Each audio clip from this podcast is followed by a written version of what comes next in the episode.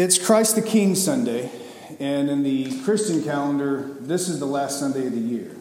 So we could almost say Happy New Year, but not quite. Um, the Christian calendar starts over with Advent, which will begin next week.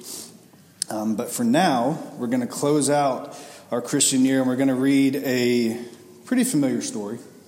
Um, hopefully, we'll all learn something new from it. Is anybody here a movie fan? Uh, familiar with the movie Heat from the 90s? I was like, yeah, I'm a movie fan. No, don't know the movie. Um, you, you can't see, that's Robert De Niro's face obscured by the light bulb. Um, if you don't know the movie, it's great. You should check it out. But it's kind of a crime thriller heist, and it stars Al Pacino and Robert De Niro.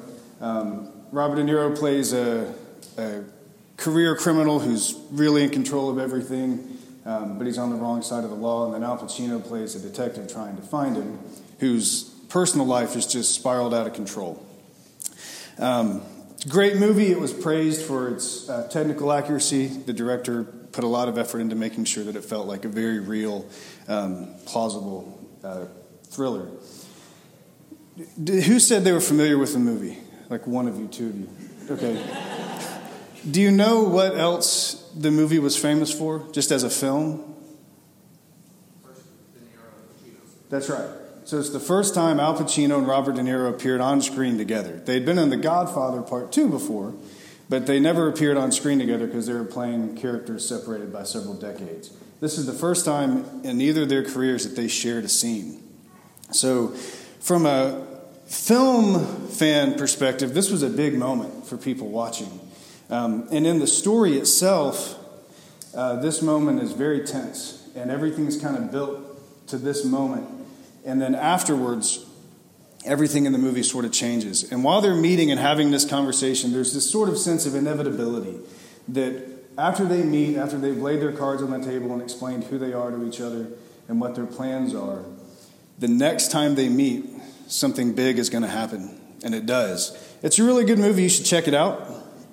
Um, similarly, we're going to read an account from John's version of Jesus' life story.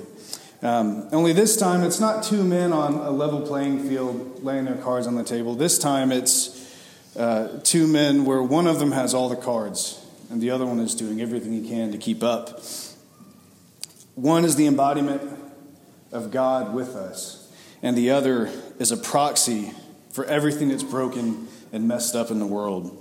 And deeper than that, it's two worldviews two kingdoms that are about to collide violently. So, if you would turn with me in your Bibles to John chapter 18. We're going to read verses 33 through 37. So Pilate entered his headquarters and again called Jesus and said to him, Are you the king of the Jews? Jesus answered, Do you say this of your own accord, or did others say it to you about me? Pilate answered, Am I a Jew? Your own nation and chief priests have delivered you over to me. What have you done? Jesus answered, My kingdom is not from this world. If it were, my servants would have been fighting that I might not be delivered over to the Jews, but my kingdom is not from this world. Then Pilate answered, So you are a king? Jesus answered, You say that I'm a king. For this purpose I was born, and for this purpose I have come into the world, to bear witness to the truth.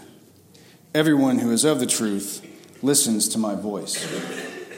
Now, reading this, you get a sense that Pilate is both annoyed by having to play referee for this religious squabble between the locals in this backwater suburb of the Roman Empire.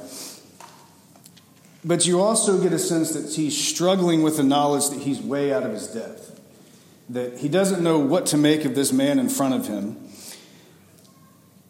And he just can't keep up. And as we'll see shortly, just like in the film Heat, these two men come away from this uh, situation completely changed. Now, to really get a full grasp of everything that Pilate would have been dealing with, we need to know a few things about who he was and what he did. Um, so, a little brief history lesson. Pilate was effectively the governor of the province of Rome that Jerusalem was a part of. And uh, he'd been there probably a few years by the time uh, the event that we're reading about happened.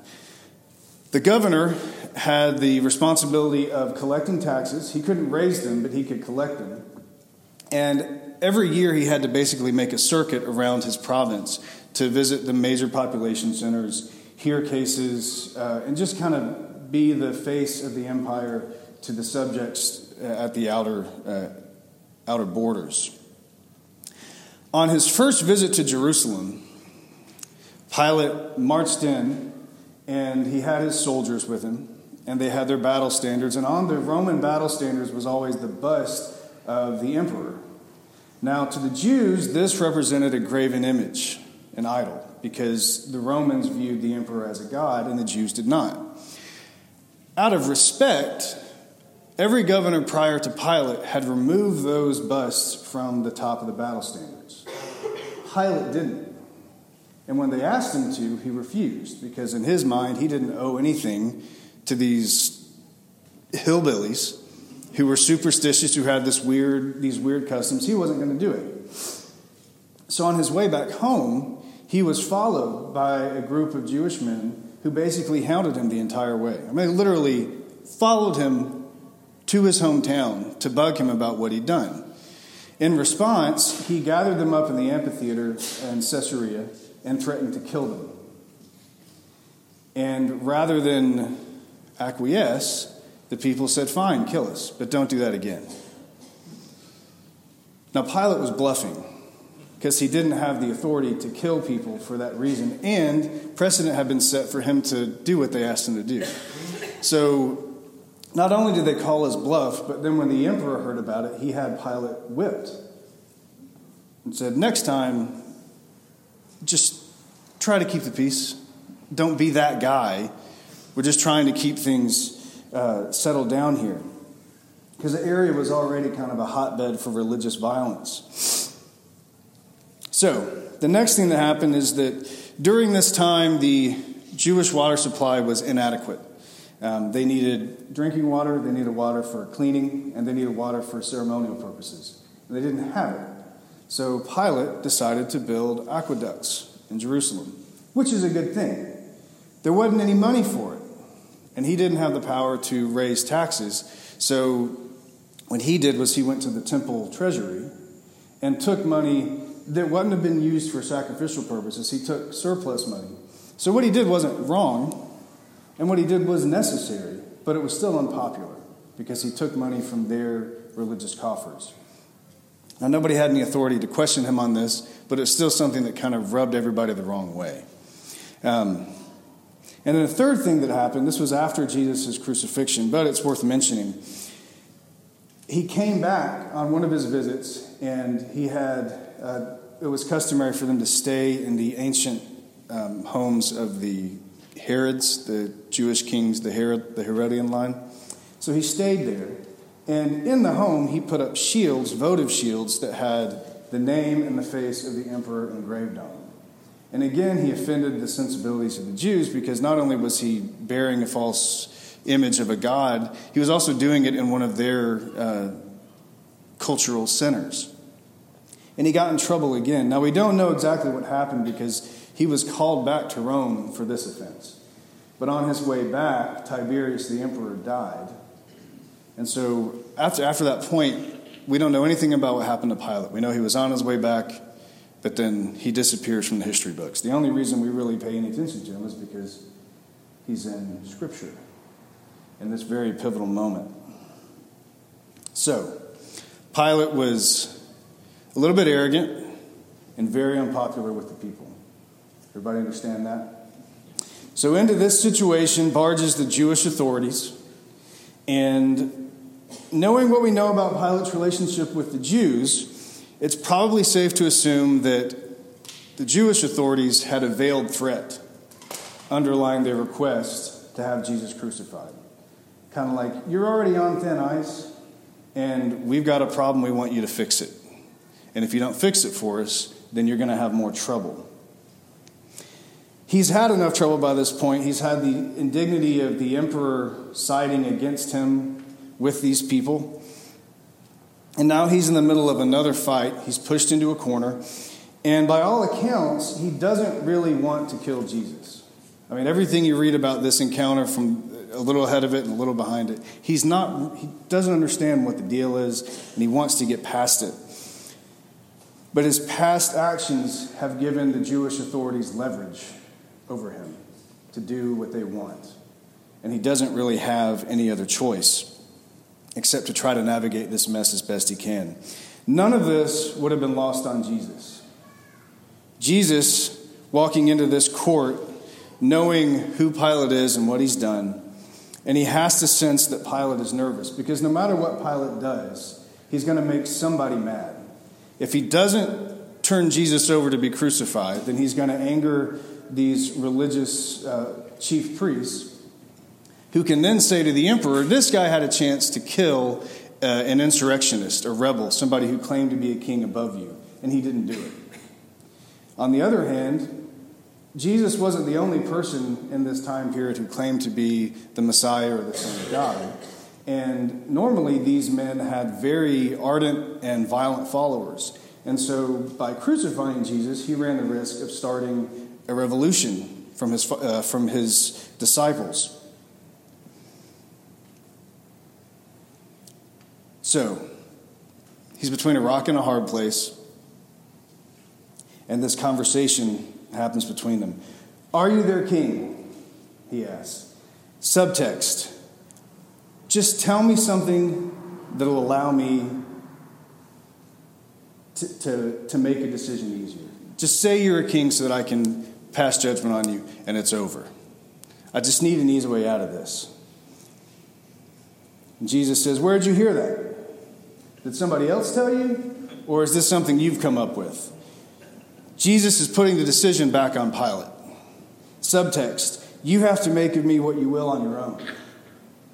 This is nobody else's decision to make. Here I am. You have to decide if I'm a king or not. So Pilate says, I'm not one of you. I have no idea. Your people turned you over to me, so what have you done to make them so mad that they want to kill you? Subtext, work with me here. I don't know how you people do things. Uh, and you talking in riddles is making this that much harder. So Jesus says, My kingdom is not the kind of kingdom that's from the world. It's something else entirely. And if you had anything to worry about from me or my followers, you'd already know it. Subtext You don't even have a frame of reference for what you're in the middle of. But relax, because I'm going to turn this whole thing over without a single shot fired.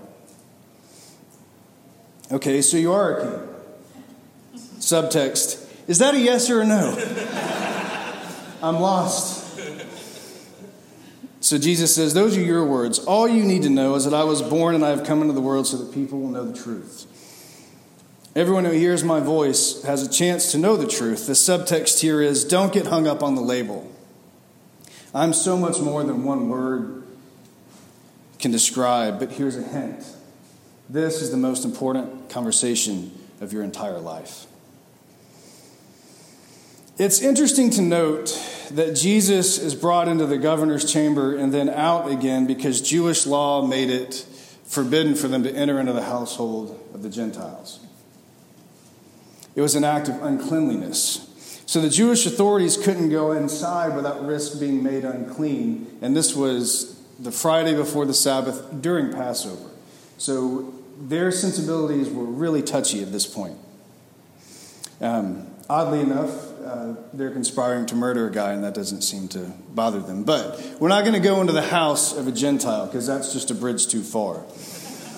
Um, but Jesus goes in, and with him, he takes the truth of who he is to people who the Jewish authorities, in their dogmatic religious zeal, refuse to associate with. Kyle talked about last week when, uh, when Jesus died, the temple curtain that separated the holiest of holies from the rest of the temple tore from top to bottom. And if that's the moment that signifies God breaching the gap that separates us from Him, then Jesus entering into the home of a Gentile during his trial uh, uh, signifies the moment when God breached the threshold that separates us from one another. Second thing, Jesus doesn't let Pilate off simply by telling him who he is. He leaves that decision with him. Pilate has to decide whether or not Jesus really is a king. And in the same way, we have a responsibility to deal with Jesus ourselves. We can't rely on other people to make those decisions for us. And we can't just go along with something because that's what everybody else is doing. The decision has to be ours. Either Jesus will be our king or he won't. Either we'll give him lordship or we'll lump him in with all the other good teachers in history. But it's up to us to make that decision based on what we know and what Jesus has revealed of himself to us. A little side note I find it interesting that Pilate writes a sign to place on Jesus' cross. Um, it was customary when somebody was executed by crucifixion that they would do it at the edge of town and they would leave them up for a while uh, and then hang a sign that put the charge that they were executed for on the cross. And the idea was that anybody coming to the town who had a mind to commit the same kind of crime would see what the punishment for that crime was. So, Pilate writes, Jesus of Nazareth, King of the Jews. And the Jewish authorities didn't like this because they didn't say Jesus was the king of the Jews. They said he claimed to be. And so they went to Pilate and said, Hey, um, why don't you change that sign? Because he just claimed to be. We don't think he's really our king. And Pilate, is, what's Pilate's response? He says, What I have written, I have written. Subtext I did your dirty work for you and don't test my patience. But I also think there's a subtext of belief in what he says. I can't help but think that Pilate did this as a way of proclaiming something about what he believed in who Jesus was after this conversation. Because he could have changed it if he wanted, he had the authority to. And in another kind of weird way, as a Roman governor, he acted as the proxy for the empire. And so anything he committed to writing became unofficially official policy of the Roman government. By writing down as a charge that Jesus was the king of the Jews, in a weird way, he made it the stance of Rome that this was the king. And what's the first thing that happens when a king is coronated? He's crowned He's enthroned and he's proclaimed as the king. And finally, there's the issue of the phrase, My kingdom is not of this world. Now, it's written in most translations as, My kingdom is not of this world. But if you want to get Greek, nerdy, technical, um, the, prep, the preposition, preposition um, is ek to Cosmo Tutu, which means from this world. So it isn't just a matter of the kingdom of heaven being on earth but not behaving like anything else on earth. It's a matter of a fundamental origin, that it's not from the earth. It's not even the kind of thing that grows here, it doesn't start here. Um, anyone ever had to deal with kudzu in your yard? Do you know where it came from? China. Uh, China or Japan? Asia. Not here. right? Um, and it's a great lesson on uh, why you don't bring plants from overseas. But um, it's really invasive. And when it was brought over to control erosion, it did its job really well. And then it just took over everything else. You can't hardly kill it um, you can't burn it, you can't cut it down, you can't kill it with pesticide, and there's a reason for it. It's because it goes real deep into the ground, and it actually can grow underground about three feet in a day.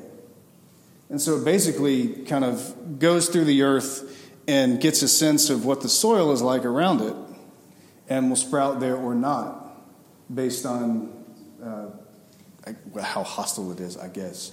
Um, which is why it's so hard to kill, because what you're killing is not even the plant. You're just killing uh, what it's showing. But it's not from here, it's from somewhere else. And once it's here, it's very invasive and it's hard to control. Um, another illustration by way of personal experience. Um, this summer, there was a fire at my parents' house. Uh, nobody got hurt, two rooms were destroyed, kind of isolated in the back part of the house. Um, and so we are uh, I was there with them when it happened, and we were talking with the contractors who were brought in afterwards to fix the house. And we're thinking they just need to kind of fix these rooms and everything else is going to be fine. They said, no, the whole top floor and uh, the main floor and the top floor have to be emptied out. Um, we have to redo this whole room, but everything else in the house has been uh, damaged by smoke, whether you know it or not. So we have to take everything out, and we have to clean everything, repaint it, and redo uh, those two rooms from scratch. And this, we can't use the same stuff that's here because it's damaged. We've got to bring in new stuff. We've got to bring in new materials. We've got to bring in new drywall, new insulation, new electrical fittings, everything to make this house uh, the way it's supposed to be. So, like kudzu, the kingdom of heaven isn't from here. And it infiltrates everything about our world. And no matter how hard we try to cut it back or burn it down or get rid of it, it's still going to grow. In spite of our best efforts, uh, the world's best efforts to stop it. And just like in my parents' house, how we can't start with the material that we have here. We have to bring in new material. The kingdom of heaven is something that's made completely different uh, than what kingdoms of the world are made of. So when Jesus says, My kingdom is not from this world, he means it's a totally foreign concept. It's a totally foreign kingdom that's coming in an invasion. And Jesus is saying to Pilate, everything you know about power and lordship and how to treat others is irrelevant in this conversation. I've come to do something completely different than anything you've ever seen. And with all the trouble that Pilate's been in, you can almost sense this yearning in his heart to see what that kind of power looks like. Because the kind of power he's been dealing with has gotten him in a lot of trouble. What would it be like if this kind of power that he's faced with now did take over the world? What this moment is, is the moment when all the imagined security and faith in anything other than Jesus comes crashing down. To the Jewish authorities, they're sure that by using political machinations, they can stop Jesus, and they can't. To Pilate, he's sure that he's losing his grip on the situation and his power is useless in the situation, and it is. And so I wonder how many things in our lives do we place our hope in that aren't Jesus? How many people do we turn to? How many ideas do we invest our hearts in? How many opportunities do we chase, hoping that they're going to be the ones that solve our problems, fix our wrongs, satisfy our longings, comfort our loneliness? Let me tell you something none of it will. There's not a president, a senator, a judge, a governor who can bring about the kingdom that Jesus rules. And none of them can undermine it either. No job can bring you eternal life. No relationship can complete you outside of Jesus. No amount of money is going to buy you riches in the economy of heaven. No house in the right neighborhood gets you better real estate there. No status symbols here buy you any clout in Jesus' kingdom. Jesus came to usher in something completely different. And if we're placing our hope in anything else, we're going to miss it. And if we're fearful that anything can undermine it, then we don't really understand it. Jesus said, I've come to bear witness to the truth. Not a truth, but the truth. He's not talking about some vague, self satisfied, pseudo uh, philosophical notion about finding one's own truth. He's talking about something real and something objective that he can point to, completely independent of the whims of the culture, the expedient political language, of the expectations of the society around him. And the truth is that Christ came to initiate God's saving plan to reconcile all things to himself. not by force or coercion or by cunning or by maneuvering, but by laying down his very life for the lives of people who are trying to kill him in the first place. And by joining him in that humble posture, we can also join him in eternal life. And if that's the case, then we've got to be willing to do away with everything in us that clings to this worldly kingdom, that we can be agents of his kingdom. Pope Pius XI articulated it wonderfully. Um, he said, This is kind of long, so bear with me. If to Christ our Lord is given all power in heaven and earth, if all men purchased by his precious blood are by a new right subjected to his dominion, if this power embraces all men, it must be clear that not one of our faculties is exempt from his empire. He must reign in our minds, which should assent with perfect submission and firm belief revealed to truths and to doctrines of Christ. He must reign in our wills, which should obey the laws and precepts of God. He must reign in our hearts, which should spurn natural desires and love God above all things and cleave to Him alone.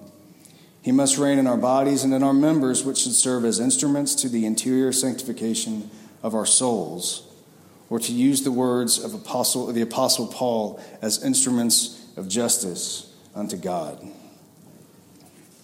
It may seem like a curious thing to talk about Jesus' crucifixion so close to the celebration of his birth.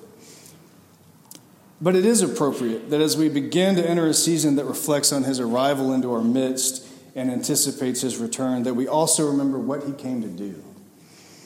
And remember that just as his entry into the world was unexpected, so too was the nature of what he came to do.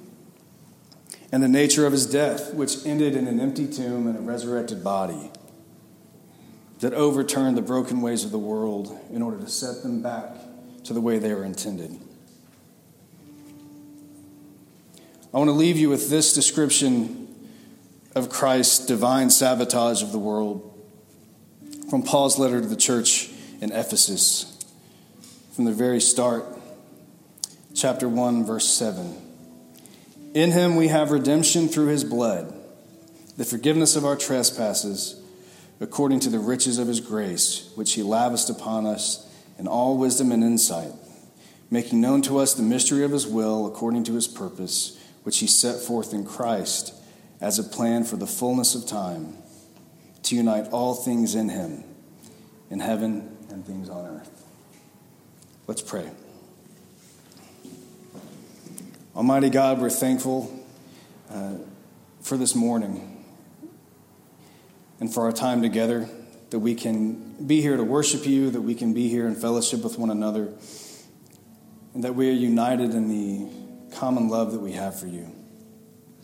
As we close out this uh, liturgical year, help us to remember all that it meant for you to be a part of our lives, to enter into history, to set forth uh, the start of your kingdom on earth as it is in heaven. And as we enter into a new liturgical year, help us to uh, live in such a way that our lives are testimony to the anticipation of your arrival. And as we anticipate that, help us also to remember all that it means. Help us to remember that you lived among us, that you walked among us, that you suffered and died for us, and that you resurrected to overturn the power of death, that we might be joined with you in eternal life. Fill our minds and our hearts with that knowledge that it might overflow in our day to day lives and the conversations that we have and the relationships that we build and the things that we do. And empower us through your Holy Spirit to live as shining lights and agents of your kingdom in this world. We ask these things in your name. Amen.